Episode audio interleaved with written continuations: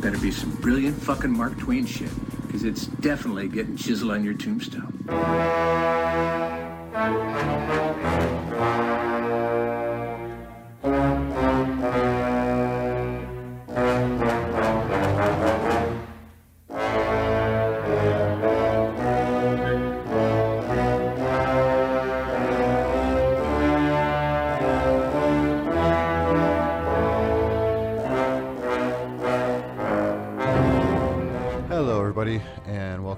To Who Will Survive Horror Podcast. This is episode 41, and we are here to talk about a couple of movies, but uh, I I just wanted to, to talk to my, my co host Marco here. Hey, what's going on, Marco? Hey, I'm here, man. What's going on with you? So, the, before we get into this, there there's been this this thing that happened in Japan. I don't know if you heard about that. There was like this giant dinosaur sea creature kind of thing that was destroying the city, Mm-hmm. like radioactive blasts that were coming off of it, cutting buildings in half and shit. Like it's a a really like horrible tragedy. I don't know how they're gonna get rid of these this this monster. Yeah, Have you heard I- anything about this? I, I have heard about it, and it's funny because like I've never heard about Japan ever being attacked by giant monsters before, so I don't I know. how, really know how they're gonna handle this. Yeah, there's really no like blueprint set forth. No, But, You know, I, At all. I did hear of this one guy. Uh, let me try and call him up real quick and see. Um, apparently, he he not in Japan, but he had fought giant monsters in a different country, and he he himself turns giant by electrocuting himself through his nipples in some sort of weird ritual thing, and then he fights the giant awesome. monsters. So, that's uh, awesome. oh, here I got him on the line. Uh, Derek, Derek, what's going on, man? How are you doing? Oh, every time I go through that, my nipples get more like volcano like every time, man. Well, you just gotta make sure you don't turn the, the voltage up too high. I heard that it's tempting because you want to try and get bigger, but Yeah. Yes. it doesn't oh, work that uh, way. Um, oh, I was gonna ask, and this guy just popped in my mind. Uh, when you do get big, can we put advertisements on your chest and maybe your thighs? Uh, just for just our not my show? hips. Just not my hips. Not your hips. Uh, I was going for the hips. Uh, but okay, we'll compromise. Nice, nice. Uh, yeah, so we have Derek, the infamous Derek B. Um, I, I intentionally didn't ask you before the show to pronounce your how to pronounce your name, so you could do it live on the show for us. It's actually funny because uh, the latest episode of No Budget Nightmares was a Patreon pick for me, Okay. and the host Doug Tilley actually pronounced it correctly. Wow. Bourgeois. oh, nice, nice. Yeah, it's it's French. Like, uh, there's a lot of silent letters. Right, Sure, sure, sure. yeah, yeah. Which Oh, is that's cool. awesome. So it's easier to just go by B or or Boogie. Yeah, it's, I, I I get it all the time from like the teller bill collectors, you know, the ones that call on the phone. Is Derek Bogises there? I'm like, no, it's not my name. Goodbye. Yeah, Derek Yeah, right. Borgias, uh, Borgia O uh, is. Uh, how many how many syllables is it? Just can you narrow the syllable count down for me? If you say it correctly, it's two. yeah. No, no. man. Yeah, uh, so we had been talking a little bit about having you come on, and uh, since, well, the two movies that we're covering here, in case anyone didn't know, because one of them is, is not as well known, and one there's like a million that, that could be referring to. We were talking about Shin Godzilla and Big Man Japan, and uh, when I, I had this idea, I came to you because you are part of a one of one of the podcasts you do is geared towards Godzilla and kaiju type movies, and and Marco and I are a little more novice, so we wanted to get someone who had more knowledge than us about that. But Yeah. uh, it's also just one of the many podcasts that you do. So I know you do a lot of other kinds of movie ones as well. Uh, Yeah. What's what are some of your other shows that you are a part of? Well, uh, I'll go down the little history. Uh, Sure, yeah. if you if you go know uh, my humble podcast in beginnings, you know I was the third best host on Twenty Two Shots and Moods and Horror because uh, you know the old host, Jer- well, he's the current host now. Jeremy left for a few Sure. episodes, and then uh, they had a few guests here and there, and then I got the opportunity to guest star on this awesome Ozploitation episode, which was my first podcast I ever did. And uh, they couldn't get rid of me after that for a while Nice, because I just tagged along because I'll watch the movies. I find ways to watch them. I'll watch them. Yeah, you yeah. Because I'm I was dedicated because I'm like, oh yeah, and then I got I got a lot of good experience with that, and uh, actually funny like during that run when I was on that uh, podcast, uh, I actually got to see one of the films we're going to be talking about for the first time in theaters. Oh, nice. Yeah, when I when it came out during like a limited run here, so that was very exciting because that well I'll get more into it when we get into that movie, but uh, it was an awesome experience. And after, because you know the Hatchet Show is probably my favorite episode we did. That was actually the last of my run Right. of that, and I knew the night that night that Jeremy was coming back and stuff. Mm. So I had to keep that secret till that episode 100 came out because uh, no one knew Right, but right. me. Right. So uh, you know, it was kind of sad at the time because I was really enjoying it. So I'm like, why not start my own podcast? And uh, Sure, yeah. so I, well, originally, uh, me and Brandon Orlick started Cinema Attack, but as you know, uh, Brandon and my uh, other co-hosts left, and then I had to regroup and got my two buddies, W and Matt. We did uh, YouTube together for years. I got them to take their place, and the podcast has been going great. You know, some bumps with scheduling sometimes. It, happens. Mhm. But uh, we got a good amount of episodes out, plus some bonus shows and commentaries we did. nice. And uh, we're starting sidecasts now because uh, the sidecasts is that we started. Uh, I know W and Matt have one in the works in the future, and I Sure, have sure. Uh, celluloid dissections, which have two episodes that we're actually really having fun with. Uh, Carly uh, from Netflix and Chill Horror Podcast, who's Yes, yeah. great co-host. I love enjoying hearing her like witnessing movies for the first time. It's Oh yeah, yeah. She's she's got a, a a good like take on everything. Whenever I've heard her on podcasts, and she's she knows what she's talking about. She's not just kind of like uh you know blindly going into the movie and not knowing exactly what she feels about it. Like she's very smart about it, but also has a good personality. So I enjoy listening to her on other shows as well. So Yes, and that's why I grabbed her because I'm gonna become like her Obi Wan Kenobi in a way and nice. shape her into a movie lover and stuff. But you know, but then unfortunately you're gonna have to die just so that she can get stronger. Right. yeah, it happens. Unless I go like uh, the dark way and become like Lord Sidious or something. Oh, there you go. Yeah, yeah. All right, You know. we got to figure it figured out. You don't have to die at least. exactly. At least not till later. yeah. Not until later. yeah. but yeah, we're, we're having a blast. We're doing Peter Jackson's Bad Taste for the next episode, so I can't wait to Awesome. talk. Awesome. It's first time watch for her because she's a she's a little bit younger than us. I always like to turn like the young crowd to like these movies and see what they think about it. Mm-hmm. So yeah, definitely. you know, and of course the show that uh, you probably all know me from on the Legion Network is Underwater Kaiju from Outer Space Mhm. Right. which is uh, the Kill the Cast side cast with me, Mr. Jerry Heron, Mr. Venom, Jerry Cortez, and the man of the myth, the legend, the Donna Nelly. Yes. I know he's actually the only one of the cast that hasn't been on the show now, and it's only because I just don't like him that much. But no, I'm just kidding. I I don't. I, I do definitely like Don. It's just uh Yeah, I, he's great. I definitely wanted to um like after because Jerry was on a couple times and then we just had Jerry Cortez on and then asking you about this one I was like oh I gotta have Don on for something too but I know Don's into a lot of different different was actually- types of movies so I, I'm sure that we'll find something Yeah, I was, like. I was actually shocked because you did get Cord on the, CGI shark show. Mhm. I was like, at first, I'm like, wait, because I didn't see the thumbnail at first either, because I have Pod, uh, uh, what's it called, Podcast Addict is my app now. Right. So I'm like, wait, is this a Donna Nelly featured episode? Yeah, yeah. But, like, that's a great episode. I love you guys talking about Thank you, thank you. yeah. Well, you know, I thought about asking Don, but I wanted more, someone more in like the the kind of mindset of where we w- are, because I know Don would would be like, you know, in love with them, where we were kind of like, yeah, these are fun, but we don't love Right, right. them, you know. So so Mhm. that's you know that's his thing. He loves that shit. So, but. Hey, we can always have him come on and just do more of those movies. It's not like Yeah. we could do the rest of the Sharktopus movies. Oh, Yes. boy. So Werewolf. Oh my god, I reviewed that. Yes. I, I reviewed that one. Oh my god. That one and the the Shark Desist or Exorcist one. That's one looks cool. Oh, I, I, Shark Exorcist is really bad. It's from Donald Farmer, the Sean video director. oh yeah, and I like Donald Farmer stuff, but even I'm That's like, oh my god. Nice. uh, so, what's what is sort of your uh, your I guess brief history with kaiju and Godzilla movies? Or were you kind of like a lifelong fan, or is this a later thing that you caught on to in your older age?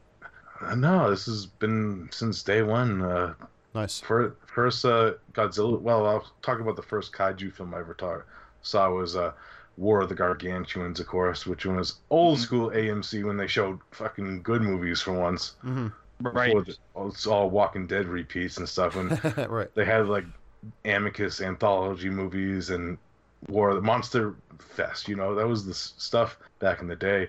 Sure. And then, of course, the first Godzilla film I ever saw was Godzilla versus Mechagodzilla, which Okay. is one of the later 70 ones where it's like a little bit goofier, but it's awesome at the same time still. hmm right. Well, when you're a kid, it's all awesome. Oh yeah. well, yeah. Yeah. yeah, yeah, you know, I know that, but Yeah, it's yeah. still awesome still because it's still that nostalgia factor of seeing it. Sure. But uh, it's been a while, and I've been searching for a lot of them, and uh, the ones I haven't owned, you know, I own a lot of them on DVD, and you know, I'm probably am gonna grab that Criterion set down the line. Uh, a little steep for my price range right now, but you know that when I saw Yeah, that right, right. pop up, I'm like, oh my god, finally. But uh, kaiju films, you know, the kaiju subgenre has been with me. It's actually a lot of the film genre that got me into watching movies like this and RoboCop are like the two movies that got me into loving films and Gojira has Mm, been there sure. since day one for me and he's if I wouldn't be here today if it wasn't for watching all these movies growing up.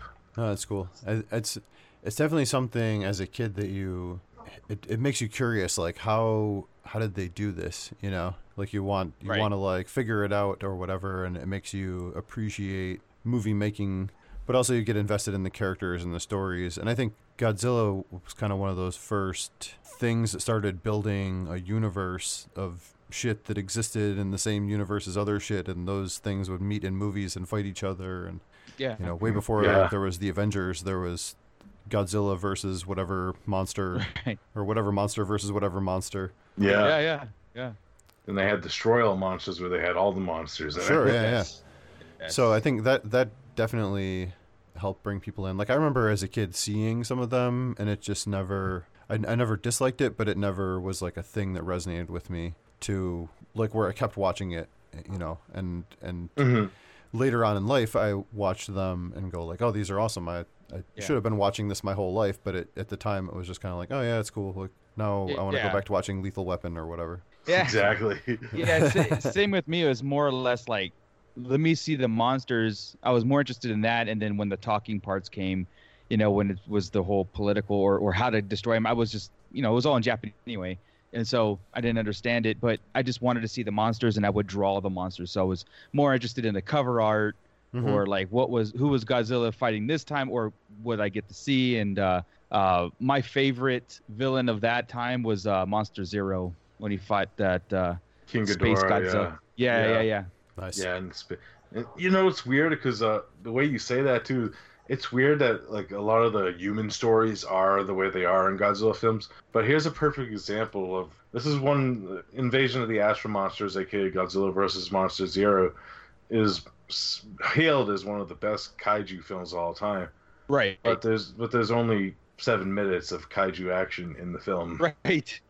Right. hmm But the story is very good in that. You have like the Xilien aliens and like yeah. Nick Adams and his love with one of the Xilien women who all look alike. I wish I lived on that planet. They all look like that. Yeah, know? it's one of those movies I appreciated later, like what Paul was saying, like later in life when you actually like, okay, I'm gonna sit and see what this is about. It w- was like, wow, this is my favorite one. Right, right. Yeah, and and just the little bit of exploration I've done over the the few years. I just hit like my three years of being on Facebook. So this is like uh, since I basically got on Facebook to start interacting with people from podcasts and getting introduced to stuff like these movies or or other subgenres of horror that you don't know about until you hear somebody else telling about them on their podcast. Right. So uh, from interacting with people like you and Jerry Herring and Jerry Cortez and and listening to your show and stuff, I've definitely become a lot more interested in it and wanting to check out some of these and and actually checking some of them out too. So I know Especially after these two, right? I mean, yeah, and I know at one point Jerry gave me a list of like five or six of them, and I got through like half of them, and then I started uh-huh. watching other movies for the podcast, and then I forgot to get back to it. So and then you started watching Lethal Weapon, and yeah, Lethal Weapon coming soon.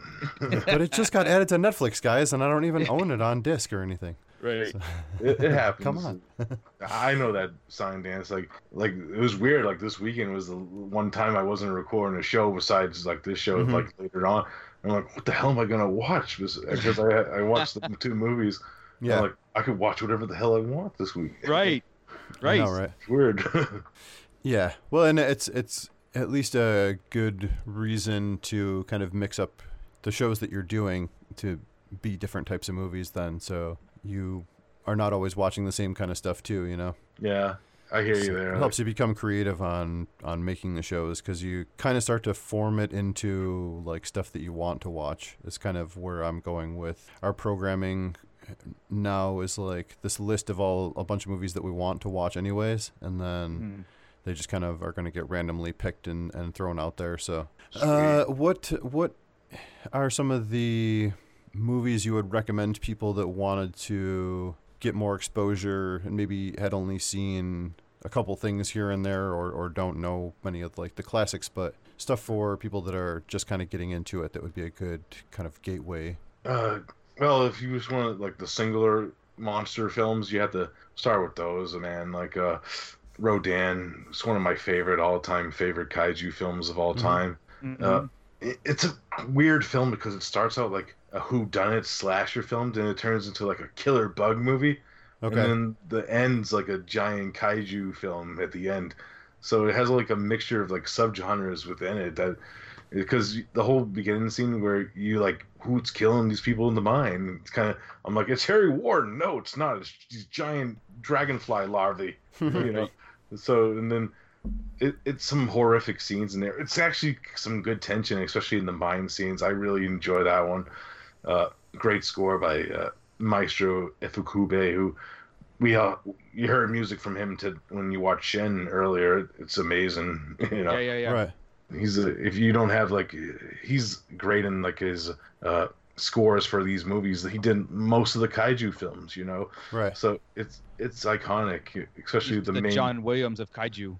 he Right. is you Yeah. Yeah. and uh to, to, to keep the Star Wars references going. So. Definitely. yeah, Yeah, uh, yeah. you know you know I Godzilla versus Mothra is a big one for me it's Mhm. uh the first like one where you see like a another iconic monster fight another iconic monster because Right. Mothra had her own film before this one and Godzilla was already stabled and uh you know and you see them clash King Kong versus Godzilla of course Yes. Right, yeah. right. another iconic appearance uh War of the Gargantuans like I mentioned Frankenstein conquers the world which is a classic in the genre one of Nick Adams' last films uh it's awesome Nice. there's tons, you know, like if you want to go like in the '90s, the Gamera Heisei trilogy, which are, Okay. the, aka the better Gamera movies, Okay. because you know the Showa one. Like I like the first few of the Showa ones, but then they get very kid oriented, Okay. where you have like these kids like as the heroes following Gamera, and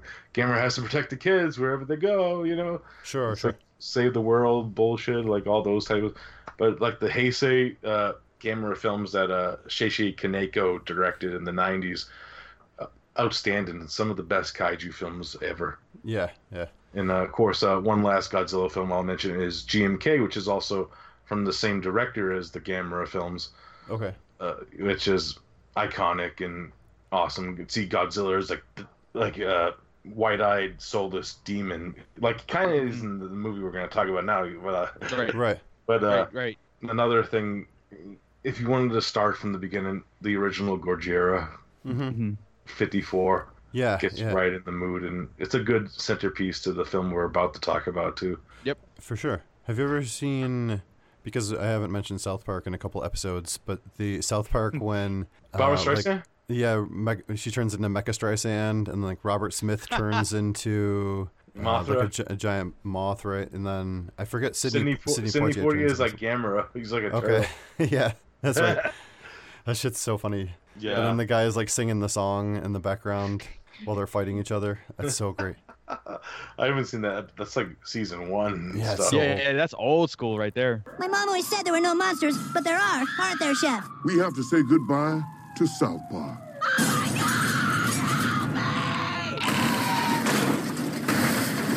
Am I too late? Who are you? Dude, Robert Smith of The Cure. Whee! Here, you boys hold this walkie. You can help me fight her. You can try Robert Smith, but that thing just beat the crap out of Leonard Maltin and Sidney Poitier. I have to try. I can't let Barbra Streisand do this to the entire world. We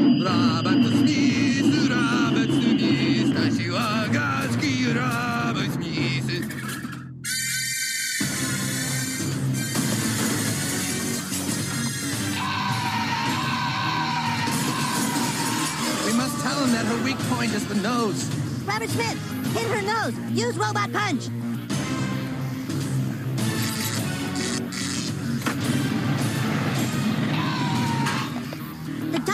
Diamond. She must be powerless now. Quickly, Robert Smith. She's powerless.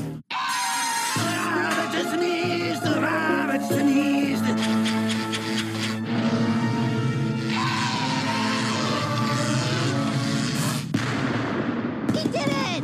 No more Barbra Streisand ever! Wow, Robert Smith is the greatest person that ever lived. Our savior. Can I have my walkie-talkie back now, please? No way. You gave it to us. It's mine now. All right, I'll Rochambeau you for it. Ready? Huh? Hey, where's he going? Goodbye, Robert Smith. Thank you for your help. Visit us again. Disintegration is the best album ever! I know, but yeah, I haven't mentioned a South Park episode in a couple of shows, so Yeah, Uh, get it in. There you go.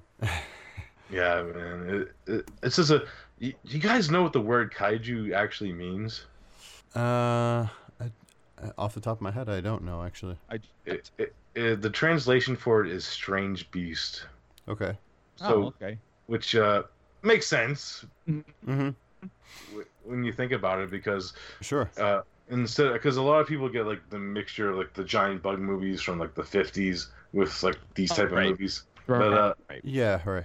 You could tell the difference right away because it's a different style and just the way that the creatures look and you know they usually have like radiation but there's also a demoralization with the mutation of the appearance of the creatures also Right. Mm. Right. Where it's not just a large version of the other animal. It's yeah actually like turned into some other shit. Right. exactly Right. Right. and of course like mothra's like a god because if you kill her she can come back every movie she's like just sing Right. me my song because i'm a diva she's like the mariah carey oh yes, I remember that.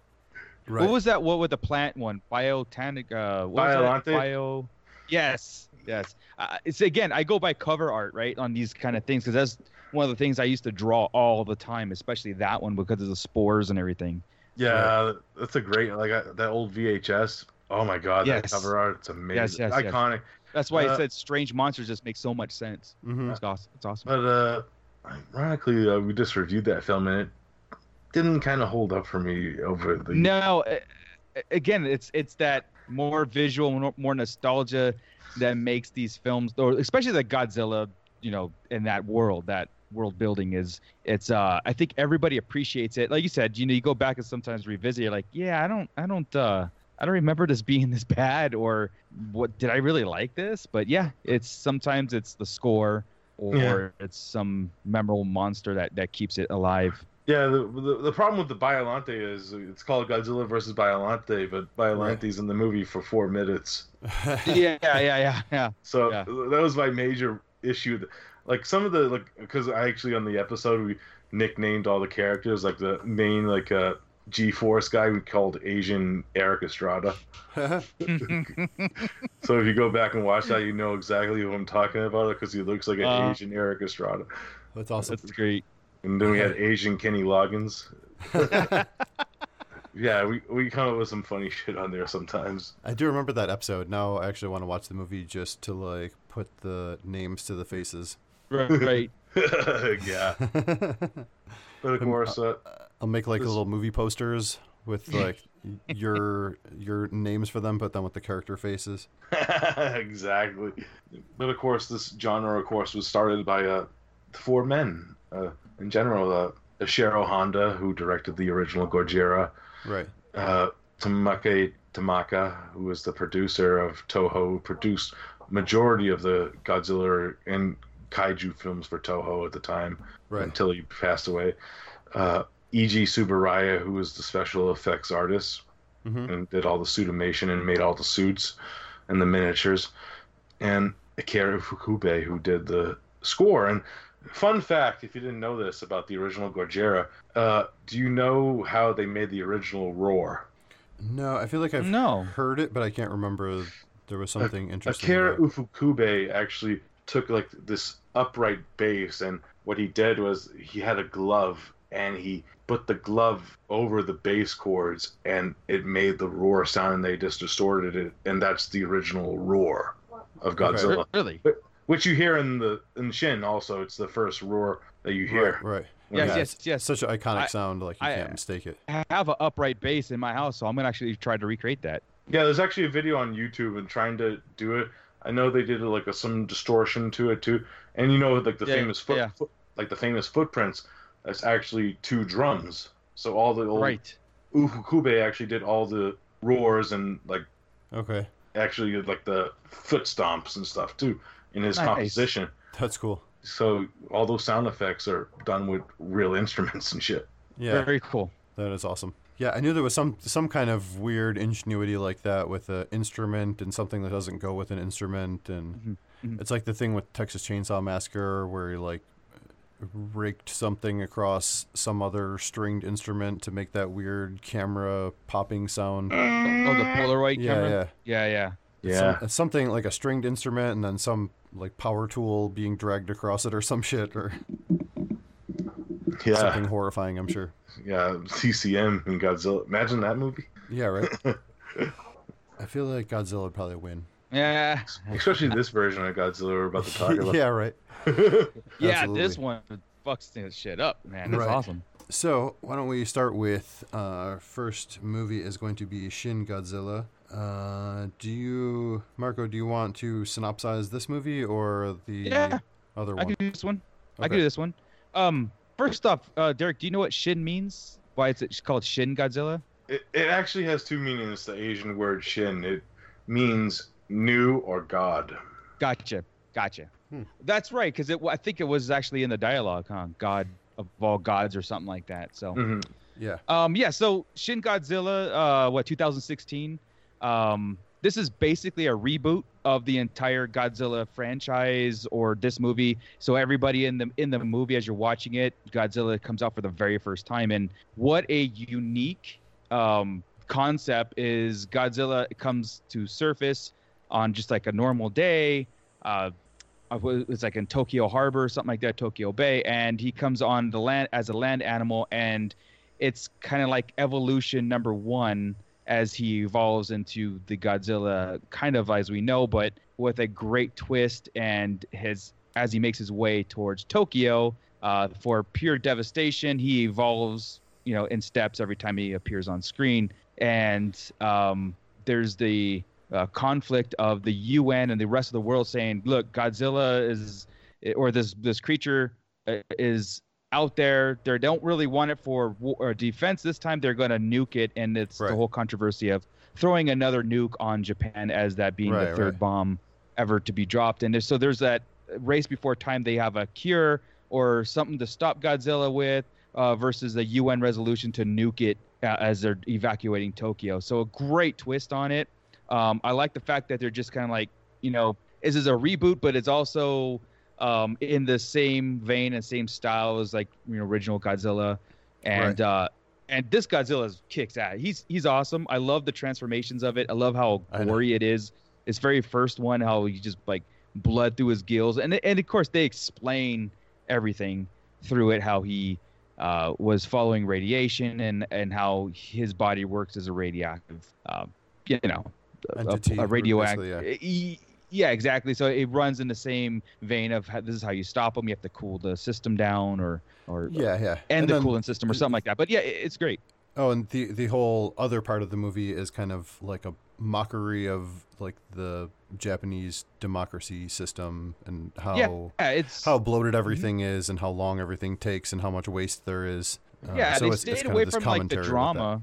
Yeah, they Mhm. don't really have a drama. There's really not really like love interest and like um, No, no. you know where we have to follow a, a mom and dad escaping this kind of stuff. This is very political driven. So you have one scene of just the you know the prime minister and his cabinet and they're meeting and, a, and the defense guys and they're saying this is how we Mhm. stop them and going through all these red tape and everything. And then you have Godzilla rampaging and my God, if if they didn't use like tsunami fo- footage for this thing, I mean, it, is, it was it was fantastic. The destruction that they use in this film. Right. So what's uh what do you think about this? What's your kind of initial thoughts on this one, Derek? Uh, this is actually gonna sh- shock you guys. Okay. Sure. This was my number one film of 2016. Yeah.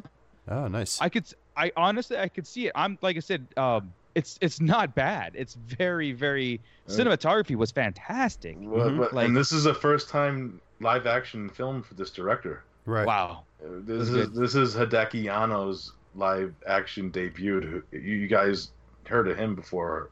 Yes. He was a he, he's an anime director. He created Oh, okay. Neon Genesis Evangelion.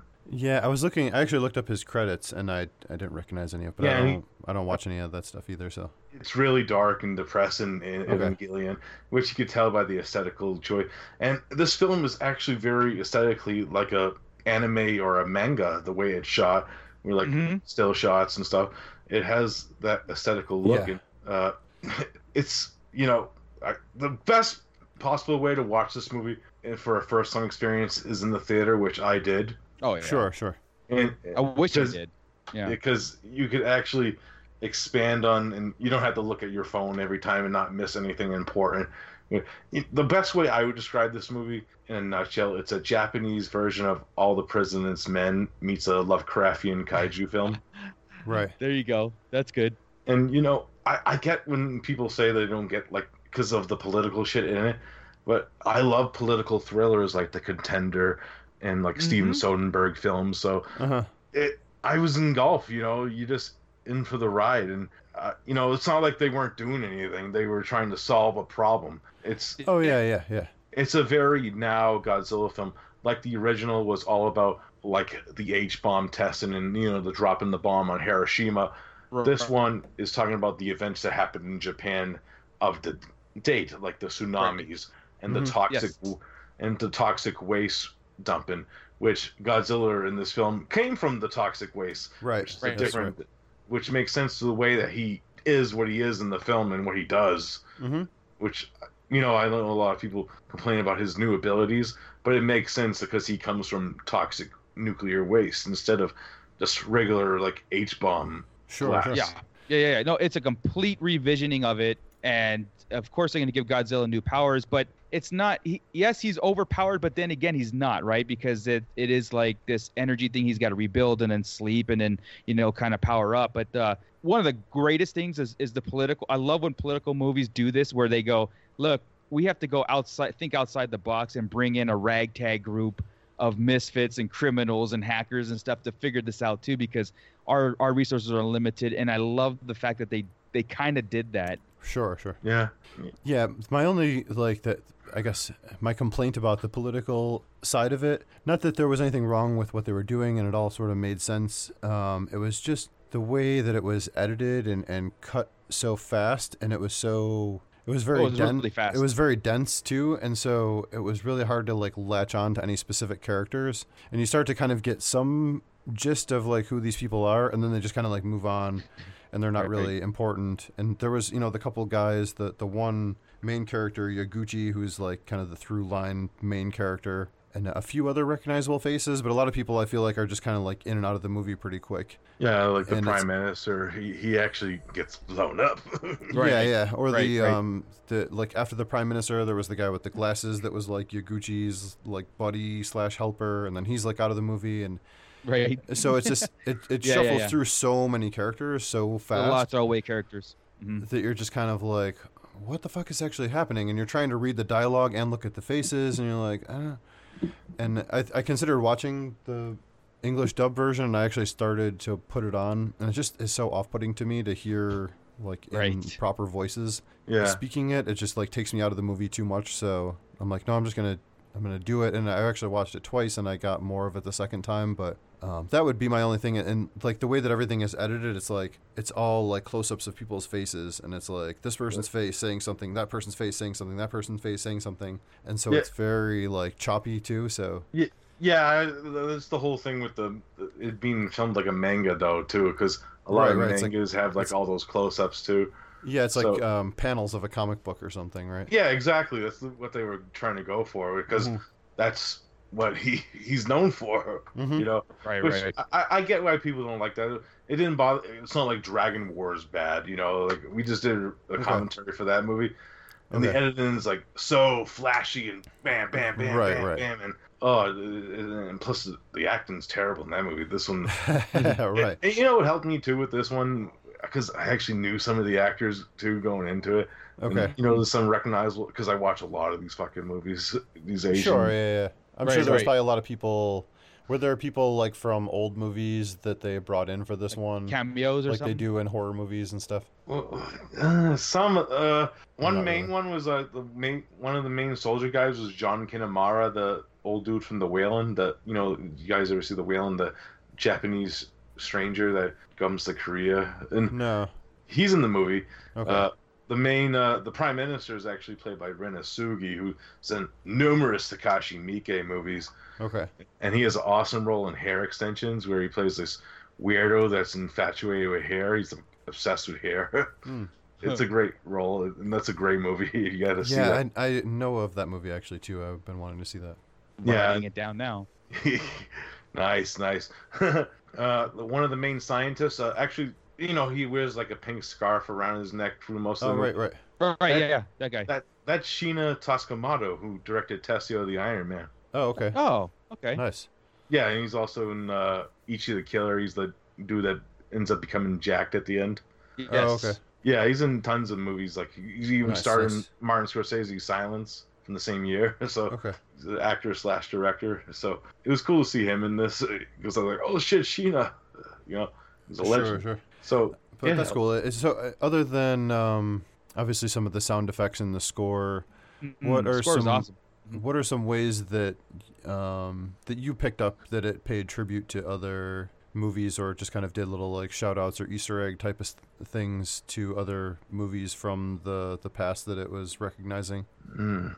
Was there anything significant or Well, it, it's pretty much is its own thing, which I do respect. Like Right. they do use like all the old sound effects and stuff, but there hasn't been a kaiju film kind of like this in a long Right. while. Uh, probably ones that I would think about, like uh, because Godzilla's kind of like a Lovecraftian demon in this one, right, right? Yes. especially yes. with the way that he changes form and stuff. Yeah. So that's cool. And he just looks like like something like H. I. Giger designed, you know. Mm-hmm. Especially his first design, absolutely. Mm-hmm. like even like some of the stuff at the final shot, you know, like Jesus Christ.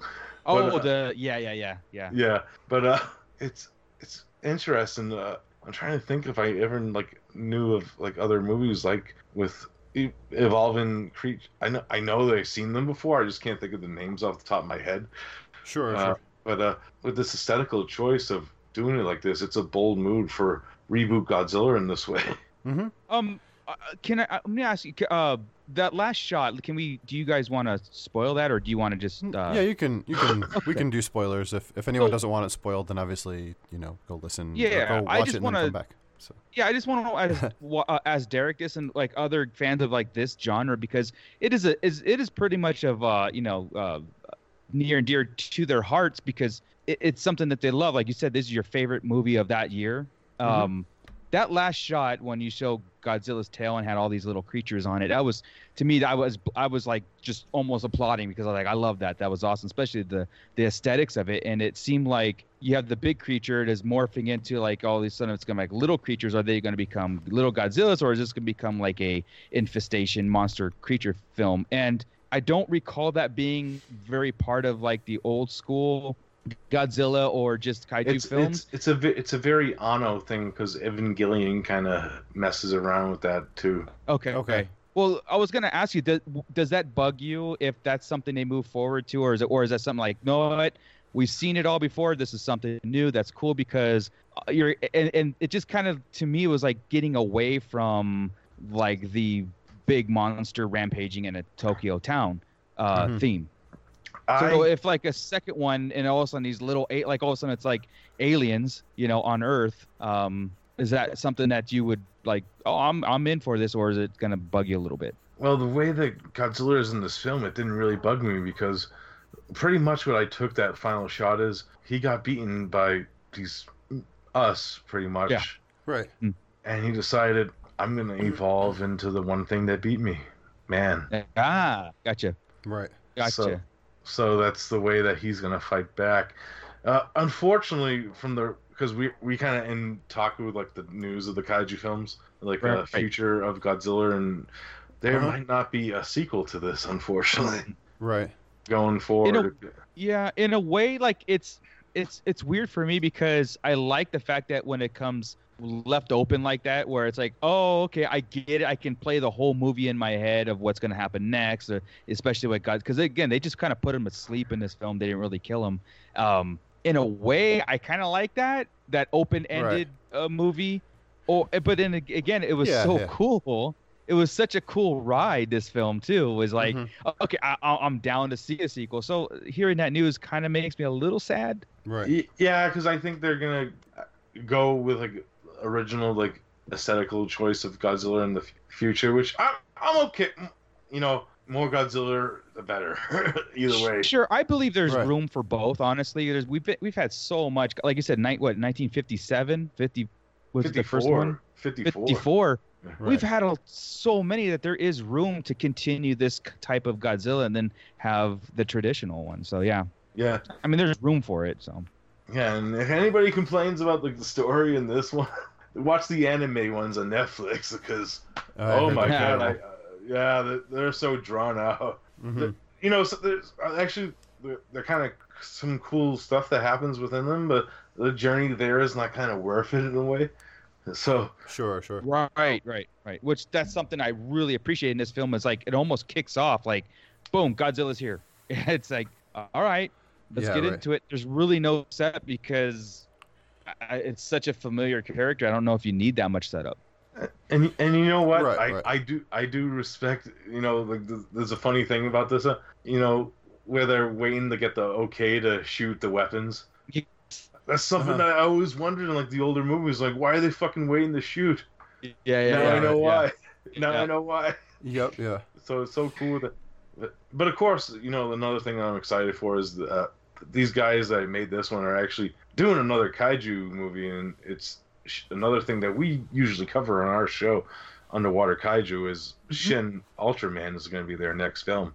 Oh, oh, cool. They're rebooting Oh, that's cool. Ultraman into a film, so Huh. I, I can't wait to see what they do with that. If it's anything like this, I'm like, what the hell? Yeah. Right. Yeah. or would if be it's going to be the end of uh, Big Man Japan because it kind of looked like Ultraman, but we'll get there. Right. Uh, right. Well, I'll get into that too because I know some behind the scenes stuff about the director. Yeah. Oh, okay, cool. Um, so uh, to me, like the the the real like shining moment of this movie is that second battle when they actually do fully engage Godzilla, and then he just explodes all of his radioactive just fury goes and ham. destroys the Yeah. city and and several cities away. I'm sure. Yeah. Um, I mean that just. Uh, have very you- impressive. Is there anything that has been like that magnitude of uh, destruction in any of these movies? Because that one was just Um, like the way I- the I- music went over it, and you're just like, oh well, this this entire city is gone now. I, I love that. I love that they like just use the city to destroy him pretty much and use Mhm. it against him. It's like Tokyo's fighting back. Yeah, I, I felt, I felt though that a nuclear bomb would have done less damage. I know. It's Really. fu- it's funny because because in like all the older movies, uh, you see Godzilla always destroying trains. So this is like the the whole beginning is like the revenge of the trains because they have all the trains Right. coming and Yep. crashing into him. Kamikaze. I know. Yeah. Choo choo, motherfucker. Yep. Yep.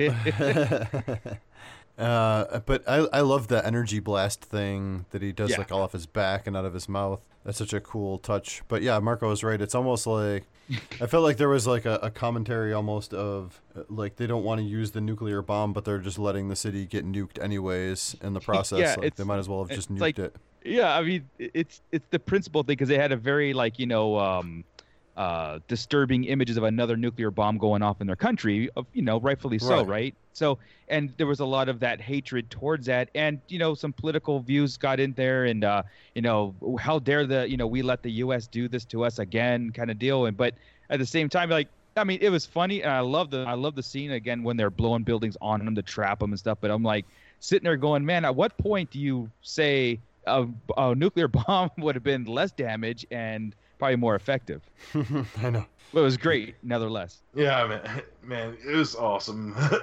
Yeah, yeah, you know what's another cool thing about this film that I forgot to mention? How cool is it that they say both his names in this film? Yes. Yeah, right, Yes, right. they do. Yep. They say Gojira and Godzilla because there's actually like an American.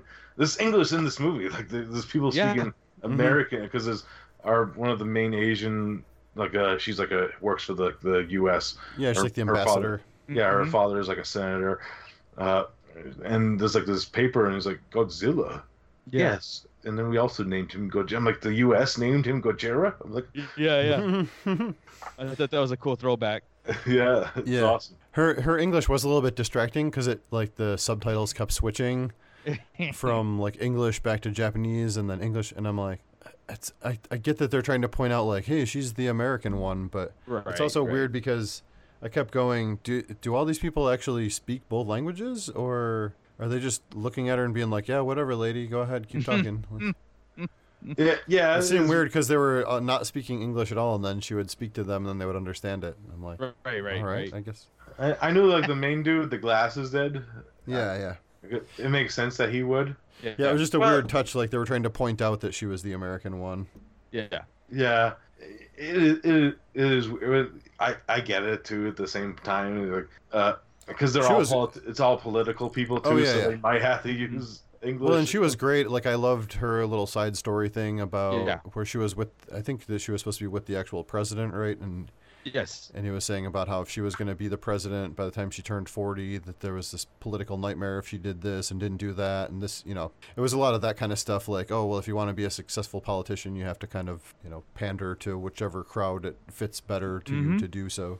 Mhm. Yeah, yeah. I, I think they nailed that the whole politicalness of it and the red tapes and all that stuff they had to go through and and you know the kind of the humanitarian choices that the Japanese prime minister had to go through and it was like don't Mhm. shoot because there's there's civilians there or at this time it's like you know collateral damage at, at this cost it's like outweighs okay if he gets to Tokyo it's all over so we're gonna have to just kind of go for it and that struck in that struggle it wasn't all cold-blooded that a lot of movies get to you know where it's like government and military just want to nuke shit and just move on this was Right. a little bit more moral you know structure to it which i appreciated and Mhm. I wish that was more prevalent these days you know of that of that sentiment you know it could be you know japan you know japanese uh, government is they take that more in consideration and because i know a lot of a lot of that stuff does sh- show through movies so um Yeah, we can all learn something Yeah. definitely. Uh, all right. Does anyone have anything else, or do you guys want to give kind of our final thoughts and Well, our well, I'll- ratings of the movie?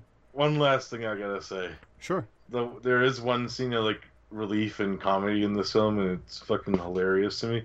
Uh, the new prime minister that gets elected after he has his first like meal, oh, and he looks at yes his, his noodles like, "Oh, they're soggy now. I knew this job would be tough." yeah, Yeah, yeah. that was great that was great yeah. yeah I know. It was like the only moment of like relief in like this whole like journey because it's like darkness and despair just happened before, and then Yeah. more shit's about to happen. oh Yeah. man my noodles are soggy There's there's a couple little like physical comedy things that at least maybe just because I'm I'm messed up or whatever, but things with like Godzilla smashing a certain thing or doing a certain thing, and you're like, oh, that was kind of funny. Like stuff that looks a little bit slapsticky almost sometimes. Yeah. But, Oh, uh, yeah. Yeah. Other than that, there's not really much. There's not really a lot of personality to the dialogue in general. It's kind of all very clinical. Yeah, You know. it's, it's definitely in that. Like I said, it's in that style of like if you watch like a Steven Soderbergh film, like Contagion. It's kind of like that, you know. Yes, yeah, yeah. Uh, but no, that's that's uh, definitely a good a good little moment there. A, fu- a little funny dialogue piece. Uh, so we just do kind of a like love category with these, Derek. Um, do you want to go first, Marco? Sure. Okay. Sure. So, um, everything that we just said, I was really looking for when you when we say we were going to do this movie. I was like, yes, because I haven't seen it. You know, I didn't see it, um, but I heard so much about it, and uh, especially like uh, uh, a friend of mine, Joey, who does who is a Godzilla lover and everything. He used to show me these clips of Shin Godzilla and his evolution and how bloody it was and how cool it was before I even saw this film. So knowing that going into it, I was like, I'm I'm on board it's it's a straight up monster. You're now we're getting some cool aesthetics to Godzilla itself.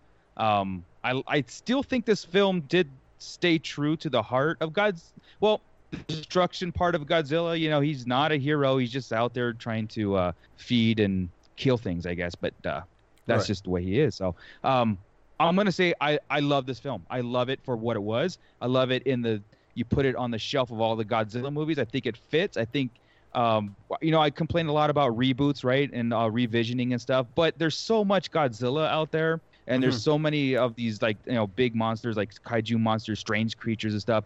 That this can fit as its own entity. It doesn't really have to be a Godzilla film, you know. Mhm. Um, but it was a cool little piece that they they bookend it with. Like this is something cool, and um. 50-50 on them doing a sequel. I, again, I, I there's they're probably not going to, but it'd be cool if they did because I would love to see the uh, next evolution of it. But also, I'm kind of cool with just headcanning uh, what went on after Godzilla uh, comes out of his sleep. So Right, I love right. this film. Yeah. Nice. Uh, what about you, Derek? Your final thoughts and your rating. Well, like I said, it's. I think this film is fantastic.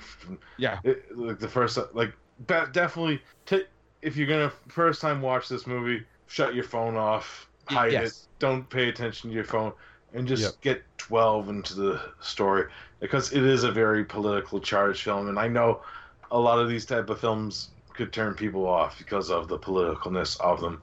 Which I'm not. I grew up with these type of movies, like A Few Good Men and Mhm, back and mhm. forth, backstabbing, and all that shit, and you know, political gains. It it's dark, and the aesthetic Right. choice is fantastic. I love how Godzilla, like I said, is like something out of hell, pretty much. Yeah. Yeah. This Yeah. one. When you see him, it's like you think he looks nice and cuddly, guys. No, he doesn't. Yeah, then he opens his mouth, and then his mouth opens up again, and then it's, And he is it's like- great. Yeah, and he has some cool defenses too. I forgot to mention that, especially like his Yeah. eyelids. That's fucking cool as hell. Hell, it. Uh, yeah, I, I love it. Yeah. fucking love this movie. If there's a I fucking love section, this would be in there. And you know, it's a cool like counterpart to the original film. I say Mhm. Mer- Doom back and, and forth. uh, You know, watch that one first and watch this one. It's a good uh, Sure, companion sure. piece to the original Mhm. Gojira. Mhm. Well, and it's, it's a good way to do a whatever you want to call a, a re whatever of it. uh, Yeah, where they where they do it different. They they use some of the style and some of the stuff, but they do a completely different take on Yeah, it. Yeah, and plus that's a ma- major complaint with like the whole Millennium series. If you don't know about like the films that came out before this one, uh, Okay. from like Godzilla 2000 to like uh, Final Wars, No, I they don't know. always uh, they always rebooted where each film is like its own movie, but it always like mentions like the first Godzilla film happened. Right. Godzilla came, and you know that happened in like '98, like '95 or whatever. Like, you know, Godzilla '54 happened, so this is a sequel to that film. and Right. Nothing else happened. This film, I, I like that they didn't. It's the first time Godzilla ever appeared. It, Yes. There was no mention to '54. It never happened. Yeah, yeah. And I was actually waiting for that too. I was waiting for them to say something like this happened back, or this is like a predecessor Yeah, to yeah. the original, and I was waiting for that. Um, The old man to show that up they did. and be like, I remember when, the, when there was a Godzilla before. You're all just too young. Yeah, Yeah. So I, But, I uh, appreciate that, you know. Right, right. They try to just make it like a fresh take and Mhm. Yes. not bore us with the, like the same tropes that the original like few series did. Sure, sure. Perfect. So we have two loves. Um, I going to be just a little bit lower than you guys. Um, I so I would say that I love the Godzilla parts of it, and then the political parts. I can't say that I loved that as much. Which, for one thing, I'm not as big of a fan of that stuff. Like, I, it's fine. Like, I I like some of those movies that you had mentioned, some of that type of stuff. Um, I don't get I don't get that into it, and this was well done enough that it was easy once you were able to settle in and figure it out. Like it was Mhm. easy enough to figure out what was going on and to appreciate the aesthetic of how everything was done. Um, just that that's not necessarily my style as much, but I do appreciate that it was done well. Yeah. And the Godzilla stuff was so strong in it that Yeah, yeah. it it it can't make that other stuff drag the movie down into where it's not enjoyable even if you even if it like if it's really that bad for you and just like I don't know fast forward through that part a little bit. Yeah, that's what pushed me over the edge on it was was Godzilla himself just negated everything else that was going on in the movie. I was just like, I just Right, love right. this monster. Yeah. And there's a good amount of it. Like it's, Mhm. I mean, it's two hours long. It definitely could be trimmed down a little bit, probably, and, and be Mhm. tighter and have a higher percentage of Godzilla stuff. But it definitely is is prevalent throughout the movie, and it's it's really, I mean, it's it's worth the two hours for sure. Yeah. Um, I also love that some stuff they do in like montages with with crappy like guitar music playing behind. Dun dun dun dun It's dun, like- dun dun dun dun. That's how you get stuff done faster, Yes. man. You got to do it in a montage. That's right. Always gets Um, done faster. Oh yeah, Definitely. In But- a montage. A motherfucking montage. Definitely. Uh, You know, montages are special if they have their own song about It is, montages. They do. Yeah, Um, isn't that from South Park too? I'm it sure. is. Uh, I think it's originally Team America, but then they reused Team them. America. If you're going to storm Kim Jong il's palace single handed, we have to make you a complete soldier in very little time. How are we gonna do that? I think I know just what we need.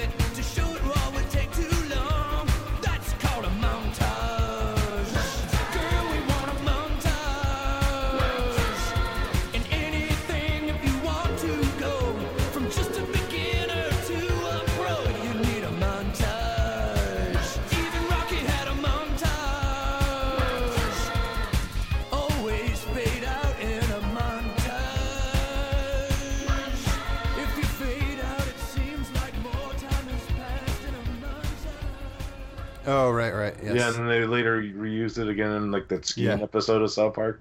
yeah that and like I, I think i brought this up before the best one of the best ones i mean we're going off a little rails here but uh okay. el super bisto has probably one of the best montage cut song that goes along with it so i highly Right. recommend you guys watching that Nice.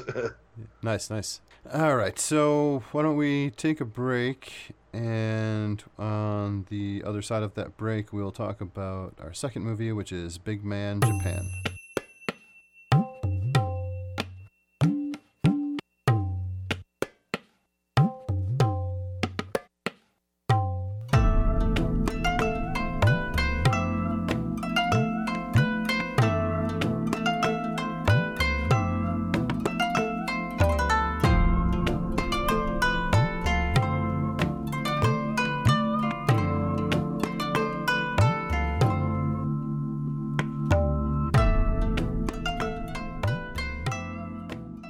Okay, we are back to talk about our second movie, which is Big Man Japan. And this one, I believe, is from 2007. 2007. Mm-hmm.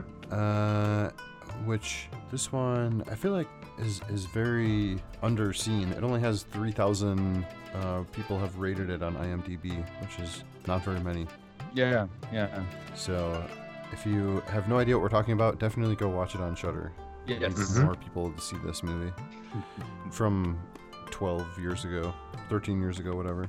Yeah, it's definitely a worth watch. Uh, so I am going to be synopsizing this one, right? Yeah, yes. Uh, Big Man Japan is it's shot as like a faux documentary where we're we're looking through and there's a lot of questions and, and kind of leading the story through a narrator who's the I guess director of this documentary, which Mhm. is following around a guy who seems like kind of a kind of just a regular guy, like a little bit eccentric and weird, and he dresses kind of funny, but just lives in a, a humble, rundown house by himself. But we kind of slowly come to find out that he has this ability to turn into a giant under under the permission of the government in order to fight other giant monsters. Yeah. So he's kind of like I don't know what, what was the kid show when they all there's like the giant monster and like is it in Power Rangers or something and they have like their fucking Zords that have to like come together and they make a giant Power Ranger Zord thing and it fights the other giant things. Like Voltron. Yeah, it kind of reminded me of that type of shit. Right, right. Except it's just a guy that gets electrocuted through his nipples into purple panties and goes out and beats people with a stick.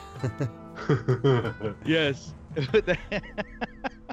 Um, so yeah, I've- Billy Club. This is this is obviously like a, a comedy movie. It I believe yeah. it's a parody of a lot of kind of kaiju battle movies, and also kind of parodying, like uh, we said, the Power Rangers and the the um, Ultraman. Ultraman series, and uh, just you know, kind of a, a spoof of a lot of things. Almost it feels like. Right.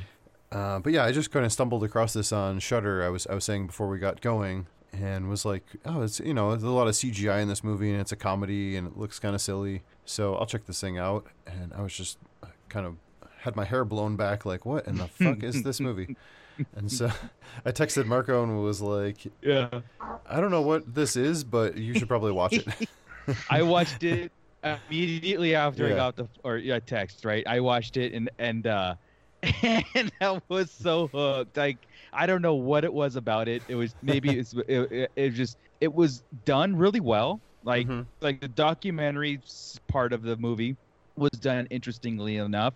Like you said, very eccentric. He obviously had a home life that was kind of uh, uh, a, a daughter, you know, a daughter that uh, he was kind of estranged with and everything because I guess this was a generational uh, gift that he had. His uh, Correct, He was yeah. the fourth, I think, number four. I forgot what it No, was. his, uh, his grandfather was the fourth, so he was like Yeah. the sixth. Six. Correct. So yeah, and it, it goes to show also it, it goes by a little bit of history in the movie where his grandfather was like this huge star and it was like supported the everybody's behind him he was a huge celebrity and then you Right. fast forward to to him where he's kind of like a yeah everybody's bored with him now yes he still gets big and he fights monsters so um, but everybody's kind of like makes fun of him a little bit and he's kind of like boring and the ratings are poor because it's televised his battles and Right, everything right. so it's like very run down. He's just kind of going by his his uh, you know, that's the way. It's like it's like oh, that's just the way I make a living, and uh, it is what it is. Uh, meantime, they're living in a world where there's these weird monsters that come out that he gets the call to go battle. Mm-hmm. Mm-hmm. So after Marco saw it and was like, "Yeah, I love it," and then I was like, "I wonder if anyone else I know has seen this movie and would want to do a podcast about it." So I reached out to Derek, and he was like, "Yeah, I've seen this. So what was kind of your first impression, or, or how did you come across this?" Uh, of course, uh, the first time I ever heard this movie, if you know, uh, the company that released this is like Magnet Releasing, Yes. and I think it's on like like one of their, uh, you know, they they have like the coming attractions of some of their titles on their releases. That's the first time I ever heard of this movie. Is I saw the trailer for it a very long time ago, Sure. and the trailer is very funny because it's like big is beautiful. If you watch it, it's hilarious. Yeah, I'll have to look it up. Yeah, it's pretty funny. but uh, you know, so I was like, I had to watch this because you know, like this is a time period because it's weird because this is like this weird time period where there's no kaiju films at all, and then there was like these few like parody style like kaiju films came out, like this one, Death Kappa, which uh, we reviewed in Underwater Kaiju, and uh, Monster X strikes uh, the UN summit. Those are the three that came out in like this time period where there wasn't really like an abundance of kaiju films coming out. Right. So this is a very interesting one because uh, it's very influenced by like Sentai films and shows more than it is like actual kaiju films because of Sure, sure. the director is actually a huge fan of Ultraman. He has stated that in interviews, which Okay. makes sense with what happens at the end. Yeah, yeah, yeah, yeah. yeah.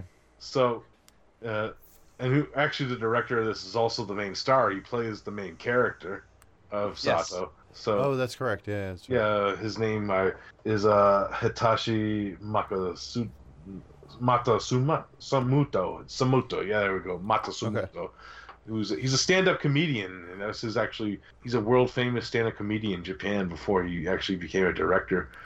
Oh, cool. Yeah. So, yeah. and he has like that very dry humor and stuff. And once we get into some like uh the aesthetics of like the monsters and stuff, I, I know like I heard stories and stuff that he said about like how he came up with the designs of them. Well, so Oh, okay. some of some of them, anyways. Right, Uh, right. So when we get into more into that, when we get into the monsters, but yeah, this is a fucking weird one, and it's a wild ride. Yeah, yes, yeah. it is. because it has like his style of humor, which you're either gonna like when you watch it, or you're gonna be like, "What the fuck is this?" Yeah, because it's it's really s- kind of slow and stale when he's just the person, Right. and they ask him questions, and he has these very basic answers. But you're right in a way. Like I can almost pick up sort of the the sense of dry humor, and I know it's it's hard cross culture to pick Mhm, up humor sometimes. exactly. Right. But I could definitely feel that in his performance a little bit because I was enjoying like kind of the stuff he was saying and, and laughing at Mhm. a lot of the stuff. Yeah, and it's yeah, that yeah. it's kind of that like, oh my life is so sad and look how pathetic I am and he's sort of making fun of himself almost in a way. Right, Yeah, right. Like, like, especially like when he's holding like the umbrella. Why do you have the umbrella with you? Because it grows big, and I like carrying it because you never know when you need it. Right. Yeah, yeah. He had like two metaphors like that early in the movie and then they kind of dropped that whole I like things that get big big when you need them to get big. Right. Yeah, Because that there was the uh, dehydrated seaweed. Yeah, yeah. Yes. Yes. And I was like, oh, are they going to keep bringing that up? And then they just kind of dropped it, and it never really. The umbrella thing kept coming up though, so they called back on it later. Yeah. Uh, so I guess let's talk about some of these monsters, because you get kind of thrown into that pretty quickly. They they're following yeah. him, and he gets a phone call to. He he's says he has to go bake, and I'm like, is he going to get high? Because that's what I'm gonna. Yeah. I'm gonna That's do what I that thought too. too. Like the first time I saw this, like It's time to go bake. All right, let's go. let's do this. Because it falls in. It's go. Yeah. Oh. And so, but no, he he goes to get powered up, and then he goes to fight the strangling monster is the first one, which I love how they do the like player cards for the they come up and they're like the strangling monster. Its uh-huh. powers are known for this and that, and the you know so they have like a little player card and a little like kinda Yeah. header and stuff for him. Yeah, I dug that too. Yeah. Uh, so we have the strangling monster is this goofy thing that has like the emo haircut and it's doing the emo hair flip to get its hair out of its eyes. Yeah, yeah, it's great. and it's and the arms are are connected and it just throws its arms over top of stuff and does like a German suplex Yes. of, of entire buildings. So It's very weird looking. Like the first. yeah, well, and that's the first time we see not only him just get turned into this giant version of himself, but then we get our first other monster. So it goes from being this ground level grassroots documentary style to giant CGI person and and weird strangling monster. And that's you know when you hit that first bump in the road, you're like, oh okay, Th- this is what I signed up for. Exactly. Yeah. I was waiting for it, and it, here it is. Uh, Yeah, but so yeah, what do you guys what do you think of the uh, the strangling monster fight? It, it, it- it shows like why people are complaining it because it's over very quickly. Yeah. Right, right. Because it, Which they have like four or five monster fights, so they can't be very long, obviously. yeah, exactly. It's, uh, but it's like, oh, it was over in a jiffy. He just had to do this. It wasn't even really a fight, you know, like later on. Which Yeah, I, yeah. I kind of like that aspect too. Like, it's the audience and like the, the people in Japan are talking for us. Yeah, Right, yeah, right. yeah. That's it's done very, very smart that way too, because like I think I feel from what we are watching is what the televised version of it, because you get that player card, you know, like you know, Big Man Japan versus you know this dude, and It has Yeah. a little card on there. It was really cool as that we get that aspect of it. And yeah, and like there gets you know point out where we get the reactions of of the of this game show that everybody's watching, which is real life destruction going on around him, and he's saving them, but at the same time it's entertainment. And he is contract. He's got an agent also. Yeah, and um, sponsors and yeah, so they put like a big ad on his chest or back or whatever. It's great. Yeah. But uh, this this fight, it's just cool because I, I forgot what he he said something to him in the beginning, like you know, stop that what you're doing. yeah, he- that's, he always shows up and tries to tell them like, "Hey, you can't be here. Go away." yeah, He gets all mad and yells at him, and they're And the like, creature's "Shut up!" Like, ah, with his comb over. Yeah. Yeah. it's come over. He just kind of looked at him and he tried to bring the building and just hit him with the billy club and I was over. But it was great. It, it's great because actually this creature is actually based off like the the look with the comb over is actually based off somebody the director actually knew. Oh, nice. Oh, nice. Which, which, which a lot of these creatures are. He actually took some Yeah, yeah. of like the people he actually knew for like his friends to recognize. So when you're watching it, you're like, "What the fuck?" right. but they're having a blast. Yeah, because Yeah. like, oh, we put so and so into the movie. Right. Uh, so then the next monster that we have is the evil stare. Mon- oh no, I'm sorry. I'm skipping the leaping monster. I don't want to get to the evil stare monster yet. The leaping monster, who they said is as smart as an eight-year-old, and that was the one that was just like the one leg and With a the giant eyeball. Elvis head.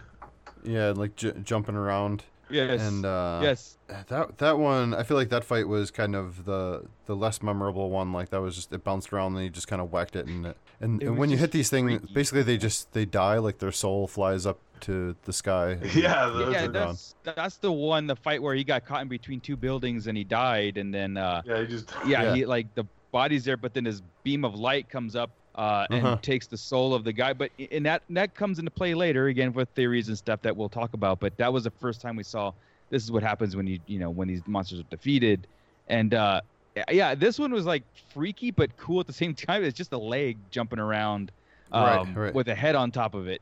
It, just I don't know, man. It was just It's weird. it was weird. It was very yeah. weird. Uh, but then we get to one of the, probably the best one is the evil stare monster, which has giant eye. it has uh, a giant eye attached attached to a really long vein where its dick would go.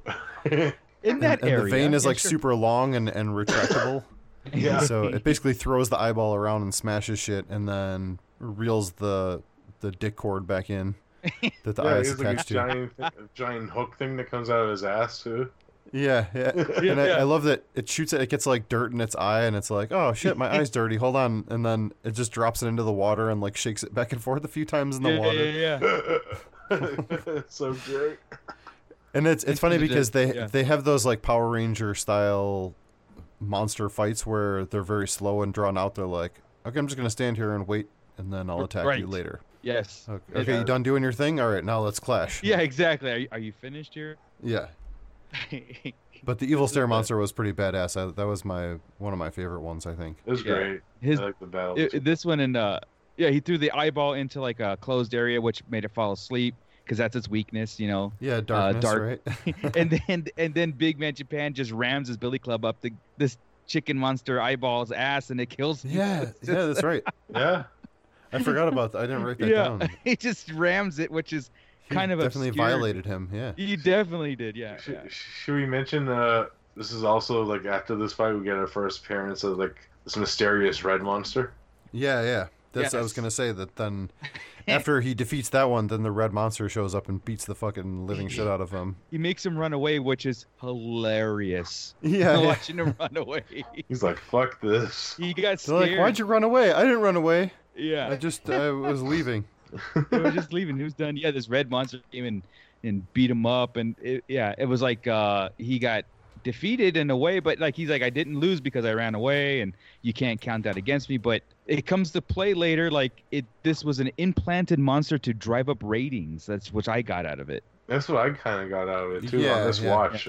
Because he was avoiding it, and then they later staged for him to like have to fight him, basically. Yes. So it was like they they definitely kid- were controlling the red monster. Yeah, because it, it they kept they kept alluding to this whole thing. I was like, you know, you're not as popular, and we need more sponsors. You're not getting money, and he had like his, his discussions things with the agent about like placement of of ads on his body, and I just felt like the agent was, you know, working to get the ratings up so he can Right, right. remain in business. Oh, she didn't even care because she's like, I got my car, my dog. Yeah, yeah, Right. yeah. Or on a phone texting and shit. She was a very difficult character to watch on screen for me. I'm like, Yes. I hate her.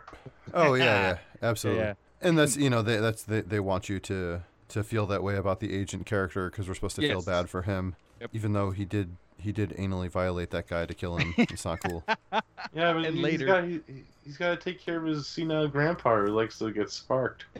Yeah, exactly. Uh, so yeah, the red monster kicks his ass, and he kind of just runs off and, and flees. But then he has to come back to face the stink monster, and then I don't know if it was like a young version of the stink monster that also showed up. It was a male and Uh-huh. a female. Yeah, male and a Which they female, said that it was the uh, the stink monster is equal to ten thousand feces. I think the subtitle said. Yes. They But were thi- so- this uh, one is great because it actually talks, and they have this whole dialogue where he's just yelling at the the woman, and then she's yelling back at him. I'm being It's right a very here. deep voice. I'm Yeah. being right here. yeah. Uh, what are you doing here? You can't be here. what he- I, He lo- I said, love, "Go back to the suburbs." I, Yeah. Said- I, lo- I love how she's like trying to piss him off too by like pushing windows in and shit and smashing. Yes. shit. Yeah. He was just like poking the windows, kicking cars. yeah. yeah. Stop doing that! Stop Another one shows that. up. He wants to have sex with me. I can't let you do that here. You're gonna have to leave. Look at him. He's too young for me. Yeah, and then they end up having sex anyways. and his reaction Everyone is, is great. horrified. Bends, bends over, re- and the other one just like runs after, and, and Big Man Japan's like, "Oh!" like, I know. right in the middle of it. No. Oh God, that was just a great comedic Yep. moment there. I was dying that whole scene. It Oh, yeah, was yeah. great. Yeah, the dialogue between the two of them was cracking me up because their inflection, they were doing that like angry, angry shouting back and forth every time. yeah, yeah. and then the way that it resolves and it, that one it's another one where he doesn't even really do anything he just shows up and confronts it and then they end up fucking and they just leave i assume so Yeah, Yeah, yeah, he gets knocked out and they just leave because they chewed and screwed. yeah exactly uh and then Get the baby. the last one is The the, baby child line. monster so which good. is so ridiculous too because they had the card they're like the child monster and they're like the child monster could never hurt anyone it's, it's completely harmless to all human life or whatever and i'm like well why is it even a monster then that makes no sense but okay movie. right. Yeah, right. I'll go with it. Uh, but yep, then he accidentally kills the child monster because it bites his nipple. He And- bites his nipple and he, and he drops the baby, and his his reaction is priceless. Like he just drops it, like oh, Yeah. and the baby didn't goes care into at all. the air. Yeah, and then It- he gets the backlash. Yeah, it's great. Like the babies, what, was- uh, what is it? Like fucking, they're all like, like baby killer Uh, vigils. And, yeah, yeah, Yeah, they have a candlelight vigil. yeah. And the, yeah, the headlines are like, you know, kills baby and and like the the baby's life should have been respected or what. Yeah, I know it's pretty funny. Yeah, yeah. I'm like, but to be fair, the baby did bite his nipple, and as we had would- would we we a learned later, his nipples have had some trauma, so Yes. Yeah. Oh my god. he's, he's sensitive about his nipples. That story's great. I was uh, an average size Asian boy. Yeah.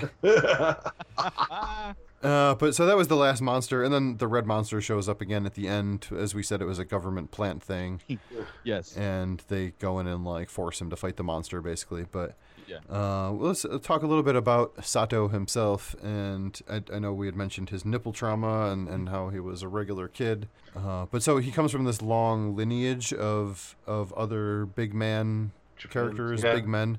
Yes. And uh, his grandpa was the most popular one of all time. He was the fourth big man, and he still kind of takes care of him. And his dad died because his dad always wanted to tamper with doing too much electricity and ended up killing himself. Yeah, was- that, that scene's kind of dark because it shows like some sort of like child abuse, you know? Right. Yeah, right. yeah, and then he tries to do it to the kid when he's too young, and he he like zaps the shit out of his nipples, which turn into these giant like glowing weird Oh. volcano-looking things. Yeah, turning like the things from like Star Superman, you know, like crystals. Yeah, yeah, yeah. hmm But yeah, so his dad was definitely a dick. Yep. Uh, he he had a little bit of a too power hungry thing going Right. on there. Right. But Yeah, I I love um his his character. Like he's he is very dry and he's he's very kind of blunt and direct about everything, but he also comes across sympathetic and he has this little bit of backstory. And they get into it a little bit and they they take him to his daughter and I, I kind of like how they do this thing where he sort of paints the picture one way and then when we meet the the kid's mother, she paints the story a lot differently Mm-hmm. Right. You know and, and they're like oh okay like he's he's kind of doing this rose colored glasses situation about this where in reality it's it's kind of not quite as nice as he thinks it is. Right. Mm-hmm. I, I like the whole scenes where like when they're doing like the the tradition the tradition before like he becomes big and Yeah, shit and uh they're like so why do you guys do this? Do you guys really have to do this? No we don't. Yeah yeah they're like no no it's just like because of the four. he, he he takes this is his problem too as a character he doesn't want to accept like change and become Right, like right. his own like version of what his grandfather was yeah he's yeah just trying to be his grandfather still, like what Right. he was, by doing these traditions and following the way, and he has to accept the modernized world in a way that doesn't agree with like this way. yeah Right. Except his grandpa actually knew martial arts and this guy sucks at fighting Exactly.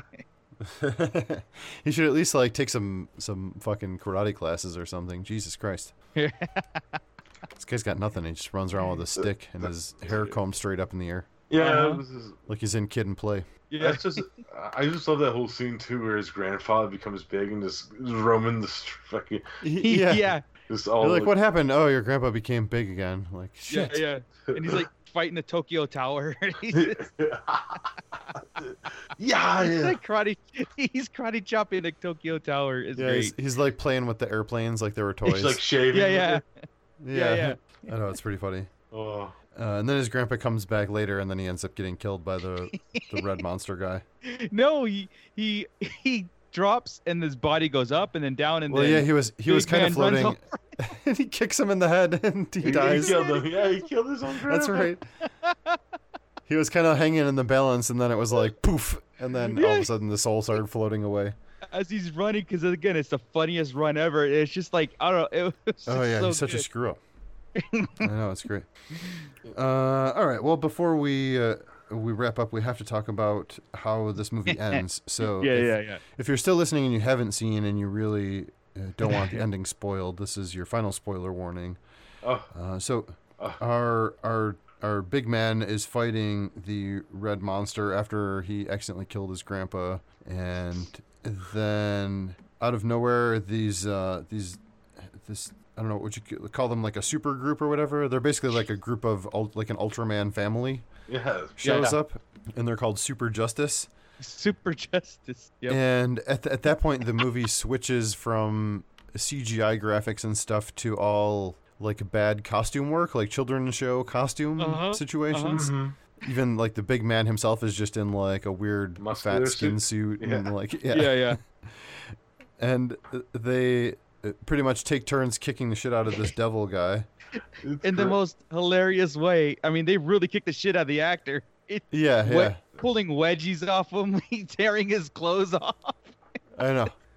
Yeah, I think Derek mentioned that they kicked the baby like across the room, Yeah. use him as like a bullet. It's great. Like they had a little baby. I'm like, what the fuck is going on? But yeah, it's Oh just funny because you're you're already like I feel like at that point I was starting to buy in and be like, oh shit, like Mm-hmm. Is Big Man gonna die or what's gonna happen? How is he gonna how is he gonna overcome this? Right. And then it just completely pulls the rug out from under you and goes, oh yeah, remember you were watching a comedy movie, and it just turns into this com- completely Yeah. like Yeah. puppet says something like, movie or whatever. Enjoy live action or something, you know, from the animated, uh, all, all the stuff that we've been seeing. And, and I think it, it blurred on the screen. It says, and now enjoy live action. And that's when you oh get right, the right. Justice Family and uh, like a real, like like I said, like you're almost like watching a kid show of, of Mhm. guys in costumes, and and that family just commences to beat the shit out of the red dude. Why Big Man's just sitting Yeah. in the corner, like, what the hell is going on And, here? and you know what's great too? Because when the CGI red guy is on screen, he's terrifying looking. Yeah. His suit is the fucking worst. Suit Yeah, it's when just- he turns into Just like a dumb cloth devil mask thing, like it's like a Barney style suit and shit. Like yeah, it's like the worst, like a shittier version of like an Ultraman kaiju suit. It's like even shittier than one of those ones. right. It's fucking great. Yeah. I love that. And then of course they the family joins forces like they're saying peace, right? They put their hands together and they're shooting at this rainbow beam and they're telling uh, Big Man, "Come join us." And the Big Man puts his hand in and he's like, "I'm making no difference here. Like, what do I do?" And uh, Yeah. that destroys. I guess that destroys the red guy. And uh, it, Oh, it's, yeah, we can't describe it enough. You have to watch it. You have to right. pause this Well, it- immediately and watch that. And it- had this movie not been so ridiculous up until this point, like this totally falls flat. But I feel like to me it works just because the movie was so silly, and just Yeah, as you yeah. started to feel like it was going to be more serious again, Yeah. It it it goes back to be completely silly. Yeah. Um, I love I love too when they're introducing themselves and then he's just like hiding behind the they they even made like a little crappy f- version of the city. Yeah, he's yeah. hiding behind like a little crappy version of two buildings. And he comes out and Yeah. like j- it just kind of timidly shakes their hand. Then he just goes to their house and has dinner with them. Yeah, yeah. Yeah, they that was the during fly the off. credits, right? Yeah, they fly off, Mm. and, and it's like the end of the movie, you know, and they've got him, and he's like, like sitting there going, "Oh, I don't know what to do here," but the family's flying, and the end credits is them sitting eating dinner, and they're at first they're like kind of like, "Yeah, you you know, you did good, you know, you whatever," and then they start arguing with him, like, "You know, you should have done more, you should have." done this and they're like yeah you know what? i should kick your ass and they're just going over and just like bickering back and forth and it's it's fantastic it's pretty much this director's love letter to Ultraman because he's a huge fan, and you can tell because like a lot of these, like the Justice themselves, look like like different versions of Ultraman. They do. much. Yeah, right, right. absolutely do um i have a theory uh, real quick if you want i have a real quick theory on Okay. why it transferred from you know animation to the live action and right before like you, you got red man beating the shit out of B- uh, big man. He's just kicking the shit out of him. Mhm. and all of a sudden this big and all of a sudden this like bright light appears and then the thing says now enjoy live action. And my theory is they both died right at that at that moment. And we get to see what the monsters get to go up to. And it's this whole alternate thing where um the biggest fear which was the red man and the all team ultras there or whatever they were again team justice beat the shit out of him and take him to like heaven if you will. Mm-hmm. Hmm, uh, that would make sense. Right. because no other explanation makes sense to me about that. like, it's like Yeah, I- nothing I mean, it could be like that that he died, and then that's what he just imagines how he got saved or something. Yeah, yeah. Because there was that don't know. bright light first, you know, where that you Right. would think that's what you see when uh when the monsters we were seeing getting sucked up in the air. So it's like I was like, oh, maybe they got killed right then and there, or like Right, at, right. at least Big Man did. Mm-hmm. But yeah, this this one's definitely it's a lot of fun. It's it's totally worth checking out for the the runtime doesn't overstay its welcome and if if you like this kind of stuff, um, you know, you could do a lot worse in watching CGI things fight each other for comedy's sake. Yes, uh, we've seen a couple. right. Yep. Uh, why don't we go around and we can give everyone's kind of uh, final thought and and wrap this one up here. Cool. Uh, we'll go in the same order if you want to go first, Marco. Sure, sure. So just on the pure enjoyment factor alone of the entertainment of the different monsters and how they fought and stuff, and then of course his life going through that little drama section. I, I thought it was very, very cool. I was kind of hooked the whole way, even know how ridiculous the movie was. I just was enjoy. I enjoyed every moment of it. I really did. Um, so I'm I'm putting this as like I love this movie. Um, I kind of am talking about like recommending it to people just for that. Like, you're not going to get any deep meanings, I don't think, about it, or like this is like the best movie of all time. But just like have fun with it. It's funny Mhm. as hell. Um, it- it's just like if I was entertained the whole way. So I- I'm at that level of just right above like, but like love it. I love it. Nice. And what about you, Derek? Yeah, like I said, like this, it's very interesting that how the humor goes in this one. You're either gonna be with it or you're not when you Right. first start. it. Sure. Exactly. So I'll, I'll let that li- know with the listeners right away. You'll know right away when if you're into this or not by the first few minutes of it, and especially when the first monster comes on screen. Yes. Uh, And I forgot to mention this, like when we were talking about uh, the monsters in this one are very kind of like based off like the yokai legends too. Okay. Like uh the yokai monsters. Like you know they had a Okay. few of those movies like back in the early like '60s too, where they had like this monster that looked like a giant umbrella and stuff. Like Right. so it makes sense. And they Okay. have like more human features too, the yokai monsters. So it, that's Right, what I right. ki- think he kind of based them off of, which I do kind of expect it because they are unusual looking creatures when you do see them, Mhm. especially with like the human faces and shit. Oh Uh, yeah, yeah. And uh, a thing that benefits this movie is that it is kind of in chapters where you have one fight and you have a little segment where we get follow his life, the mockumentary, then get into another fight, and I think that's a good way to balance this type of film, where Right. it's like not just like all craziness and then on that all like the stale like comedy like that the guy does, and Right. his scenes when he's normal. Uh, yeah, I dig this one. This is actually probably the best out of the three films that I mentioned that came out during this time period. Okay. With, like the, the parody style of these type of tokusatsu Daikaiju films that came out, where Sure. it's it's fantastic and yeah, I love it too. It, it's just a fun ride. It is fun. Absolutely. Yeah, and I agree with you guys. I love this one as well. Um, definitely right in my wheelhouse of of dumb, weird comedy stuff. Yes. Uh, I I love the goofy monsters, and I like the the way that he interacts with them, and I enjoy the sort of grounded story of this this weird kind of lost soul that Mhm. when he does this job, he's sort of a bumbling idiot about doing it and doesn't know the right way to handle anything really in his life. So it's it's kind of got that that charm. He's almost like a, an old weird version of Spider-Man or something. Like he, he Yeah. doesn't know quite how to do it. The people sort of hate him, Right. Right. but he has this purpose that he feels like he has to fulfill, and he's generally like a pretty good guy, except for sticking the thing up that thing's ass. But he's kind of fucked up. And killing the baby, but I mean, Killing the babies are stupid anyways. And so. to be to be fair, Ultraman kind of fights dirty like that too, and something that I watched recently because we covered the Ultraman series on Underwater. Uh-huh. Right. Like there's this one scene where he actually rips like there's like this dinosaur-like creature where like a kind of like a Dilophosaurus collar, you know, like how the in Jurassic Park he has like the collar around his neck, like Yeah. Yeah. Yeah. he rips it off its neck and you can see like all the blood dripping and shit. Like, nice. so it's like, and he, then he uses it as like a like a like a bowl, like you know, like one of That's those cool. bowl things, or come on, fight me, chase after me, like Toro, Toro. so it's That's kind of, awesome. Ah. Uh, yeah, it, it- it's pretty. He's kind of fucked up in that way too, Ultraman. So I could see why they did that. Oh yeah, That's yeah. good.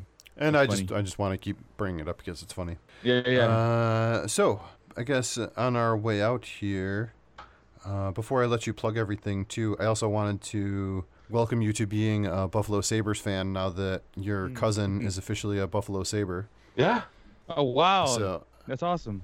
yeah, yeah, we were talking about that the one day, and you were saying how uh, you just kind of follow whatever team he plays for, and then I was like, oh, I think I heard that uh, he he might be getting traded to Buffalo. And you were like, yeah, I think I might have heard something too, and then it ended up happening. So, yeah, So yeah, what's uh, your cousin is Jimmy Vesey, right? yeah. Which Number twenty six. played for the New York Rangers before, Rangers, and yeah. now plays for the Sabres. Yep. So that's cool. Dude, is he obviously he's a lot younger than you? I'm sure, right? Yeah, he's actually a few years younger than me. Uh, uh, they actually joke I'm the oldest of the. I'm the youngest of the older cousins, and he's the oldest Okay. of the younger cousins. Right. Okay. Like I was like the youngest of like the first group of cousins, and then he was the oldest of like, you know, like all those younger side of cousins that came after. Like my little sister was in that group, and, and so Sure, sure. he was the first one to come then, you know. So it's kind of crazy because I watched him. I seen him as a baby, so Right. Oh, yeah, it- yeah. It's, and his, his his brother too. He plays. Uh, he's on the the the A team for the Edmonton Oilers, whatever they're like. Uh, you know, like the, Oh, okay. you know, not the NHL, but the team below it. Yeah, the AHL league. Yeah, it's he- like their this their farm league or whatever. You call Yeah, exactly. He's on there for. Hopefully, he gets on like a the real team soon because he, he's a great. He played for like the Maine Black Bears and stuff. His little Nice. brother. So. Well, yeah, it's got to be cool just to, like you said, not only as a little kid, but then you know, I'm sure you probably as he was growing up, and you're like, oh, this kid's pretty good at, at hockey or whatever. Oh, you know, he's going to college for hockey, and like just to see him kind of grow through that is kind of interesting. I'm sure. Yeah, yeah, it's pretty bad that the only games I've seen him play though is the against the Bruins. I'm like, who the fuck do I root for? This is Yeah. terrible. Yeah. Well, now that you are going to be a Sabres fan, uh, we'll have to warn you that there's a fair amount of disappointment involved with that. But uh, Eh, you never know. Maybe change the shit up. yeah, well, they're they're rebuilding, so we're hoping for better than last year, which is is not that. Good, Ironically, I have an old Buffalo Sabres hockey puck, like with the, like the old symbol on it, oh, okay, nice. because I have like an old Bruins one too. Mhm. So uh, yeah, I have one of those already. Uh, I got it actually from my buddy who worked at Right, the right. gardens and stuff. So they had like all the extra pucks. So Oh, that's cool. But uh, yeah, I, I wanted to bring that up because I thought that was kind of interesting too. That's cool. That's awesome. Uh, so during one of the breaks, you mentioned that you had forgotten one of your shows. So we'll leave the floor open here for you to plug your other podcasts and and where people can find you at. sure, uh, I'll do the one that I missed first because I feel bad. 'Cause- well, I only have like four main shows that I do. that Right, Sometimes I I fuck up and forget and forget. Like on one of the episodes Underwater Kaiju, I was like, I did this episode, but then I forgot I did episode after that one already. I'm like, fuck. Yeah, it's, it's, the, it's the pain of recording late sometimes, guys. Yeah, it Oh, yeah.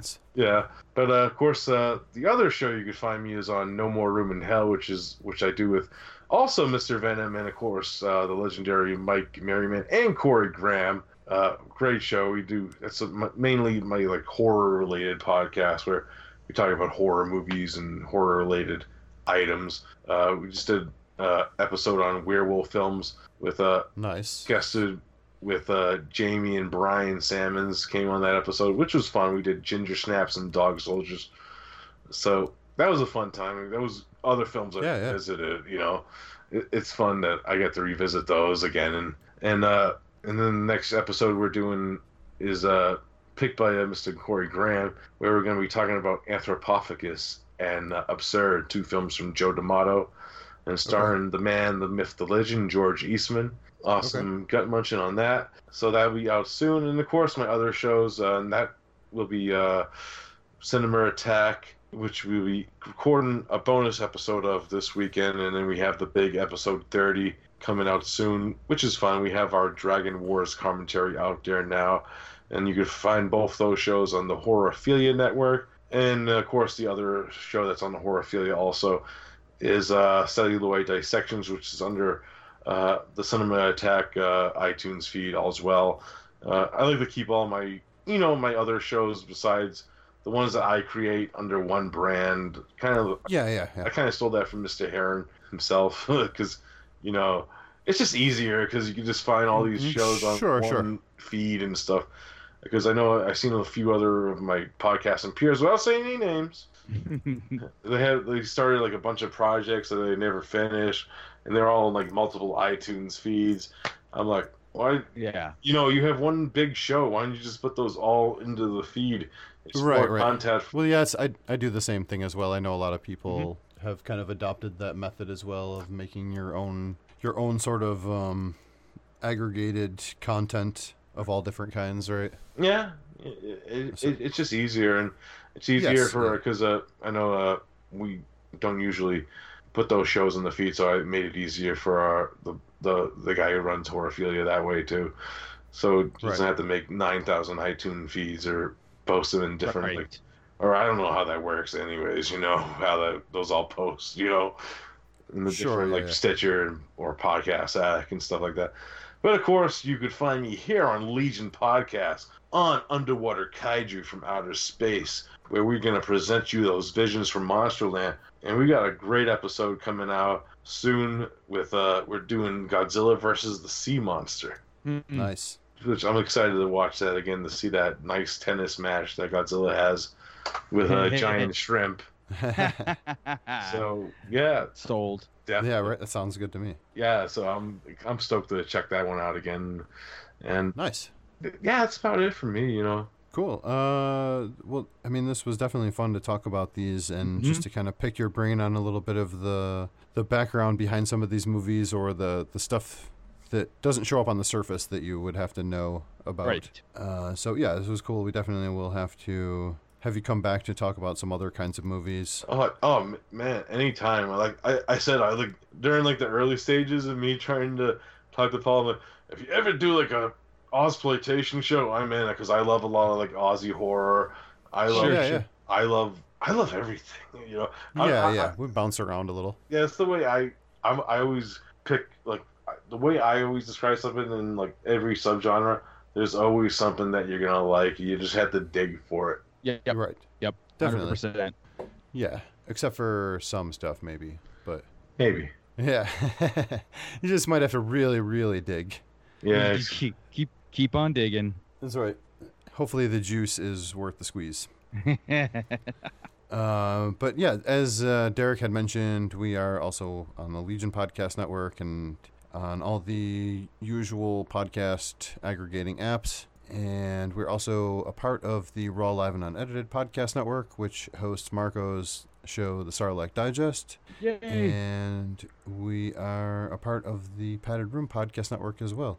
Damn. Um, we what we just had our 40th show, and then uh, this uh, this one will at, at the time this one comes out, then we will be working on our 42nd show. But we also have a little guest spot in between then and now, which I'll wait to announce that when when that's officially accomplished. So Ooh, nice. just in case something happens. So Right. Yeah, we haven't recorded never know. yet. Right? yes, exactly. Uh, but yeah, thank you again, Derek. Thank you very much, Uh, man. This was awesome. Anytime. Yes. Like like I said, I'm a huge fan, and it's an honor just to be on this show with you guys, and Oh, thank you. because I enjoy what you guys like. One of my favorite episodes is that space one you guys did with Richard. Oh, right, right. That was a fun ass episode. Thank you. Yeah, that's we try to kind of bounce around and do all different stuff just to keep Yeah. it keep it interesting. I guess is the idea at least, right? Sure. But uh, yeah, thanks again. Uh, we will see everybody next time. Thank you for listening, and have a good rest of your day. Real